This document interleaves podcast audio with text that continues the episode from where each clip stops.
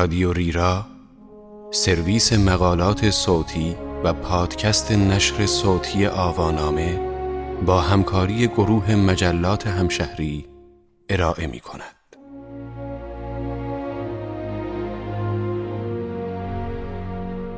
کشف کوارک های پنهان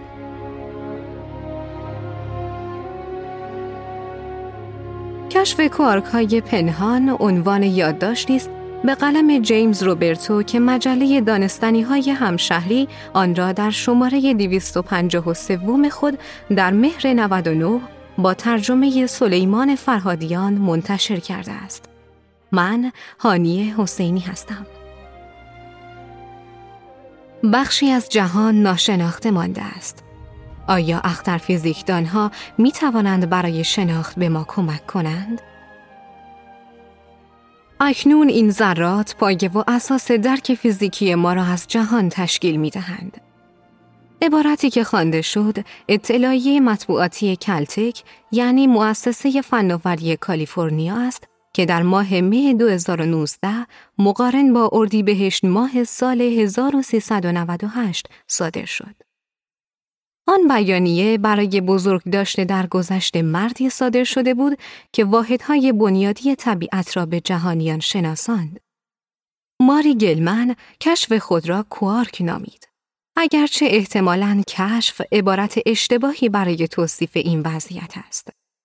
کلمه کوارک پیش از آن و در سال 1964 ارائه شده بود تا بتواند راه حل رضایت بخشی برای برون رفت فیزیک ذرات از وضعیت آشفتی بیابد که در آن گرفتار شده بود. در آن زمان بسیاری از ذرات جدید با اندازه ها و بارهای الکتریکی مختلف در شتاب دهنده های کوچک و بزرگ پراکنده در سراسر جهان کشف می شد. اصلا معلوم نبود دانشمندان ممکن است چه تعداد دیگری از این ذرات را پیدا کنند و کسی نمی‌دانست که اعضای این خانواده در حال رشد چه ارتباطی با یکدیگر دارند. گلمن به همراه جورج زوایگ پاسخ رضایت بخشی ارائه کردند. نظریه آنها که مستقل از یکدیگر حاصل شد با این فکر که پروتون و نوترون واحد ساختمانی بنیادی درون اتم هستند مخالفت کرد. در عوض آنها نشان دادند که چگونه آن ذرات و بسیاری از ذرات دیگر در واقع ترکیب‌های متفاوتی از ذره زیرین یکسانی هستند. طی نیم قرنی که از ارائه این نظریه میگذرد، فیزیکدانان نظری این پیشنهاد اولیه را دقیق تر و با جزئیات بیشتر توضیح دادند و نشان دادند که کوارک ها دارای چه خصوصیات و ویژگی هایی هستند. در کتاب های درسی فیزیک نوین گفته می شود که قانون های کرومودینامیک کوانتومی یا QCD بر رفتار کوارک ها حاکم است. کرومودینامیک کوانتومی یک نظریه میدان کوانتومی است که برهمکنش قوی بین آنها را به صورت نیرو توصیف می کند و نوعی ذرات حامل نیرو را به نام گلوئونها عامل انتقال این نیرو می داند. می دانیم که کوارک ها شش نوع مختلف یا طعم متفاوت دارند که عبارتند از بالا یا یو، پایین یا دی، شگفت یا سی، عجیب یا اس، سر یا تی و ته یا بی. آنها همچنین خاصیتی به نام اسپین دارند که موجب می شود مانند اسپین کوانتومی بالا شکلی از حرکت زاویه‌ای داشته باشند. علاوه بر همه اینها آنها نوعی بار دارند که به صورت یکی از انواع رنگ توصیف می شود. این ذرات هم مانند هر پدیده کوانتومی دیگری هم مانند موج و هم مانند ذره رفتار می کنند. به گمان همه این پیشرفت ها، کوارک برای فیزیکدانان تجربی موجود گریزان و دور از دسترسی است. این ذرات مخفی هستند و دانشمندان تا کنون نتوانستند یکی از آنها را جدا کرده و در مورد آن تحقیق کنند. داستان پنجاه ساله کوارک ها این امکان را به ما داده است که بدانیم کیهان از چه چیزهایی تشکیل شده است ذرات جدید را توصیف و پیش بینی و به سرمنشای همه مواد تا لحظاتی درست پس از انفجار بزرگ سفر کنیم. کوارک همچنین داستانی است که ممکن است در پی ارائه نظریه های تازه فصل جدیدی را پدید آورد چرا که طبق نظریه های جدید کوارک های منفرد و جدا از هم را می توان سرانجام در کیهان یافت یا حتی در اینجا روی زمین تولید کرد و لذت لحظه کشف را به آزمایشگران هدیه داد. کوارک چیست؟ تمام مواد از این ذرات ساخته شدند. کوارک ها ذرات بنیادینی هستند که اجزای هسته اتم یعنی پروتون ها و نوترون ها را تشکیل می دهند. بنابراین واحدهای ساختمانی مواد معمولی جهان هستند.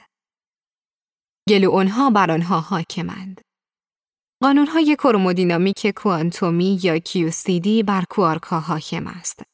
نظریه کرومودینامیک کوانتومی بر همکنش قوی بین کوارک های منفرد را به وسیله یک ذره حامل نیرو به نام گلوئون ها توصیف می کند. کوارک ها های مختلفی دارند. می‌دانیم که کوارک ها شش نوع مختلف هستند یا شش طعم مختلف دارند. بالا، پایین، عجیب، شگفت، سر و ته. کوارک ها مانند یک فرفر چرخان کوانتومی رفتار می کنند.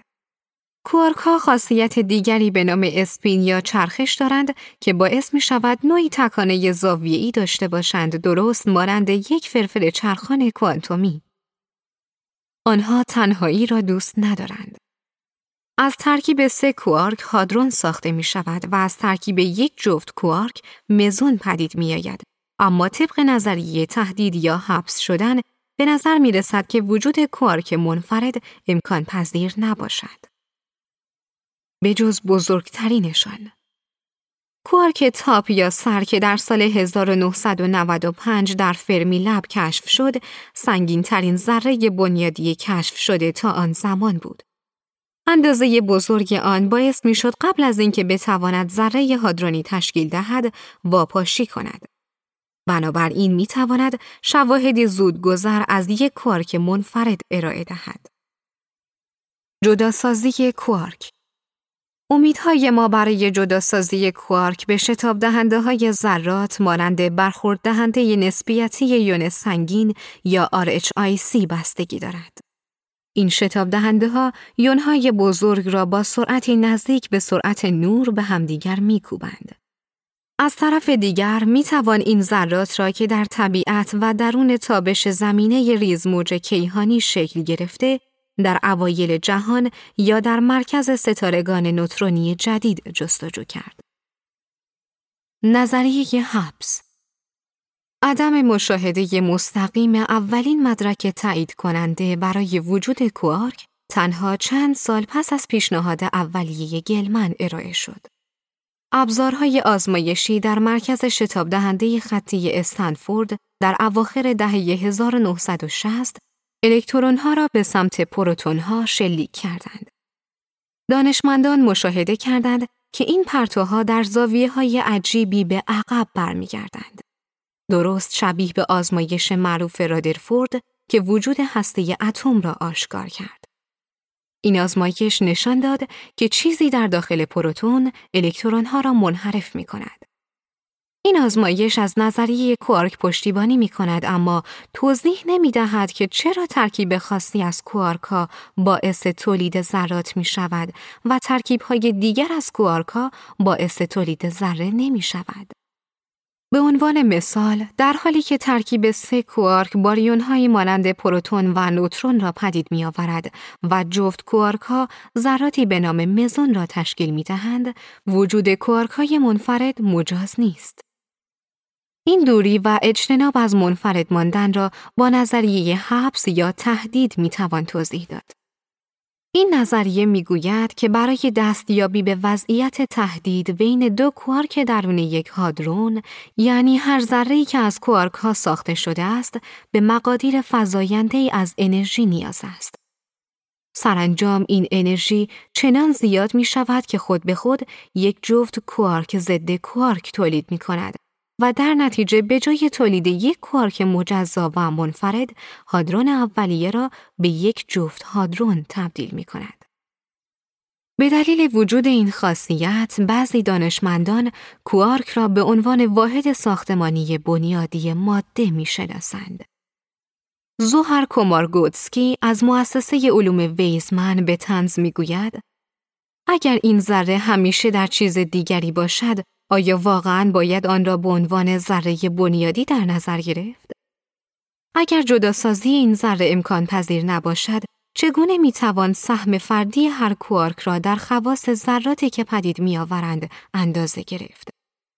در اینجا نیز دوباره دشواری هایی پیش می آید. پروتون ها از سه کوارک تشکیل شدند. دو کوارک بالا و یک کوارک پایین. به این ترتیب بار الکتریکی پروتون که مثبت یک است به زیبایی حاصل می شود. چون دو کوارک بالا هر کدام دو سوم بار الکتریکی مثبت دارند و کوارک پایین یک سوم بار الکتریکی منفی دارد. با این حال مشخص شد استفاده از ریاضیات حرکت زاویه‌ای برای توضیح اسپین نیم پروتون دشوارتر است. در حقیقت آزمایش های دهه 1980 که ذرات پر انرژی را به پروتون کوبیدند نشان داد که این سه کوارک تنها به میزان حدود 30 درصد در اسپین پروتون نقش دارند.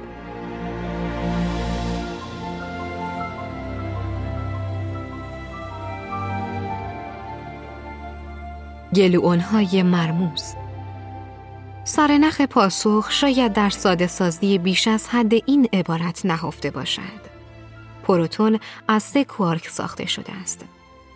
در حقیقت اگر به سهم بالقوه گلوئون اشاره نکنیم، احتمال وجود کوارک های بیشتر درون پروتون وجود دارد. کومارگوتسکی چندان نگران این اختلاف اسپین نیست و بیشتر از آن به عنوان بحران یاد می کند. درون پروتون سوپی است که به طور بالقوه ذرات بسیار دیگری نیز دارد. بحران اسپین پروتون چیز چندان مهمی نیست. این فقط یک پرسش آزمایشی است. ما این نظریه را به خوبی درک کرده ایم و همه چیز درست کار می کند. در حالی که کومارگوتسکی از ادامه کار خوشحال است، نظریه تهدید صادق است و واحدهای ساختمانی بنیادی ما را درون باریون و مزون نگه می دارد.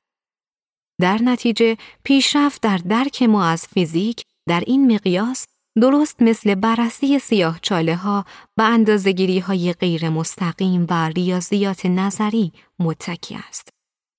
نوبو ساتو نظریه پرداز هسته‌ای در تأسیسات ملی شتاب دهنده آزمایشگاه جفرسون در ایالات متحده می‌گوید ما خواص کوارک را اندازه نمی‌گیریم بلکه استنتاج می کنیم و گاهی محاسبات تعطیل است. اما پس از آن می‌فهمیم که چگونه می‌توان آن اشتباهات را اصلاح کرد. اگرچه از بند رستن کوارک همچنان دشوار است اما شواهد غیر مستقیمی از وجود یک کوارک خاص منفرد به صورت زود گذر در دست داریم. سال 1995 که کوارک سر یا تاپ در فرمی لب یا آزمایشگاه ملی فرمی در ایالات متحده کشف شد، پر جرم ترین ذره بنیادی لقب گرفت. اندازه آن باعث می شود این ذره خیلی سریع واپاشی کند و یک ذره هادرون پدید آورد. بنابراین کوارک سر واقعا یک واحد ساختمان بنیادی ماده نیست. با این حال شواهدی از وجود زودگذر آن به عنوان یک واحد تک نفره قابل مشاهده است. تارا شیرز از دانشگاه لیورپول می‌گوید ما به معنی واقعی کلمه نمی توانیم یک کوارک سر را ببینیم صرفاً به دلیل واپاشی آن. اما اگر بتوانیم ذراتی را که در اثر واپاشی حاصل شده است ردیابی و شناسایی کنیم می توانیم آن کوارک سر را بازسازی کرده و رفتار آن را بررسی کنیم. کرومودینامیک کوانتومی هرچند کوارک سر نمی‌تواند هادرون ایجاد کند اما می توانیم از مشاهده غیر مستقیم آن چیزهای زیادی یاد بگیریم و علاوه بر آن کشفیات ما از طریق مدل سازی کرومودینامیک کوانتومی در مورد پسر عموی سازگارتر آن بسیار سودمند است. شبکه کرومودینامیک کوانتومی چارچوبی نظری است که از شبکه ای از نقاط چهار بودی برای نشان دادن سه بعد فضا و یک بعد زمان استفاده می کند. بر اساس درک گسترده تر ما از کوارکا، کار پیشبینی جرم بسیاری از هادرونها با موفقیت بسیار انجام شده است. ساتو می‌گوید این واقعیت که شبکه کرومودینامیک کوانتومی می تواند به شبیه سازی بیانجامد که به موجب آن تنها با شروع از کوارک ها و گلوون ها می توان تمام طیف انواع هادرون ها را توصیف کرد موفقیت بزرگی است. از آنجا که این مدل های کرومودینامیک کوانتومی همچنان به ارائه پیش های قابل آزمایش ادامه می دهد، ممکن بود اشتیاق برای کوارک هادرون از بند رسته کمرنگ شود. با این حال در دهه 2000 علاقه به موضوع دیگری از کرومودینامیک کوانتومی به نام دیوار حوزه دوباره آن را در دستور کار قرار داد. دیوارهای حوزه ذرات سه‌بعدی نیستند بلکه سطحهای دو بودی هستند و برای تولید آنها فقط به مقدار کمی انرژی نیاز است. ریاضیات کرومودینامیک کوانتومی نشان می دهد که اگر پروتون یا نوترون را روی دیواره حوزه قرار دهید، کوارک های تشکیل دهنده آن از بند می رهند. جالبتر از همه این که فیزیکدانی به نام شیگهیرو یاسوئی در دانشگاه کیو در توکیو این پرسش را مطرح کرده که آیا ممکن است این ذرات در طبیعت و درون ستاره های نوترونی وجود داشته باشند؟ آیا سیگنال هایی که اخترشناسان به طور منظم از ستاره های نوترونی دریافت می کنند، حاوی شواهدی از کوارک های از بند رسته است که در دیوارهای حوزه عجیب و غریب درونی نشستند؟ کومارگوتسکی می‌گوید پاسخ گفتن به این پرسش دشوار است اما دانشمندان در مورد آن فکر می کنند. سوپ کوارک گلوون در این میان احتمال دیگری برای از بند رستن کوارکا به وجود آمد. در سال 2011 نخو از آزمایشگاه ملی لارنس برکلی نشان داد که هادرونها در دمای حدود 2000 میلیارد کلوین ذوب می شوند و سوپی از ذرات بنیادی از بند رسته را به نام پلاسمای کوارک گلوون به جا می گذارند. یکی از راه های دستیابی به چنین دمایی بازگشت به عقب در مسیر زمان است. جهان در چند میکروثانیه بعد از انفجار بزرگ به شکل مایعی به شدت داغ و پر انرژی از ذرات بنیادی بود. با خنک شدن این مایع، هادرونها و سپس اتمها پدید آمدند. اخترشناسان هنوز نمی توانند تا این حد به گذشته عالم بنگرند اما امکان دیگری وجود دارد که نسبت به انفجار بزرگ چندان هم عجیب و غریب نیست و دانشمندان می توانند این مرحله زودگذر ماده را کشف کنند. برخورد دهنده نسبیتی یونهای سنگین یا آرچایسی در لانگ آیلند نیویورک یونهای بزرگی مانند طلا را با سرعت بسیار نزدیک به نور به یکدیگر میکوبد و دمای 250 هزار برابر گرمتر از هسته خورشید تولید می کند. همانطور که منتظر نتیجه تلاش برای رسیدن به چنین درجه حرارتهایی در کره زمین هستیم، باید دانست موضوع جهان ماده ساخته شده بر اساس کوارک توصیف شده با کرومودینامیک کوانتومی پدیده بسیار مهمی است. حتی اگر نتوانیم شخصیت ها و بازیگران اصلی آن را از هم جدا کنیم.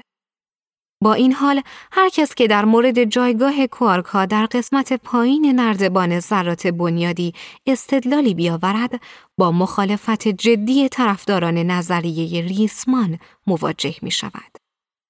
در نظریه معروف ریسمان همه چیز ساختاری درونی دارد زیرا همه چیز از ریسمان ساخته شده است.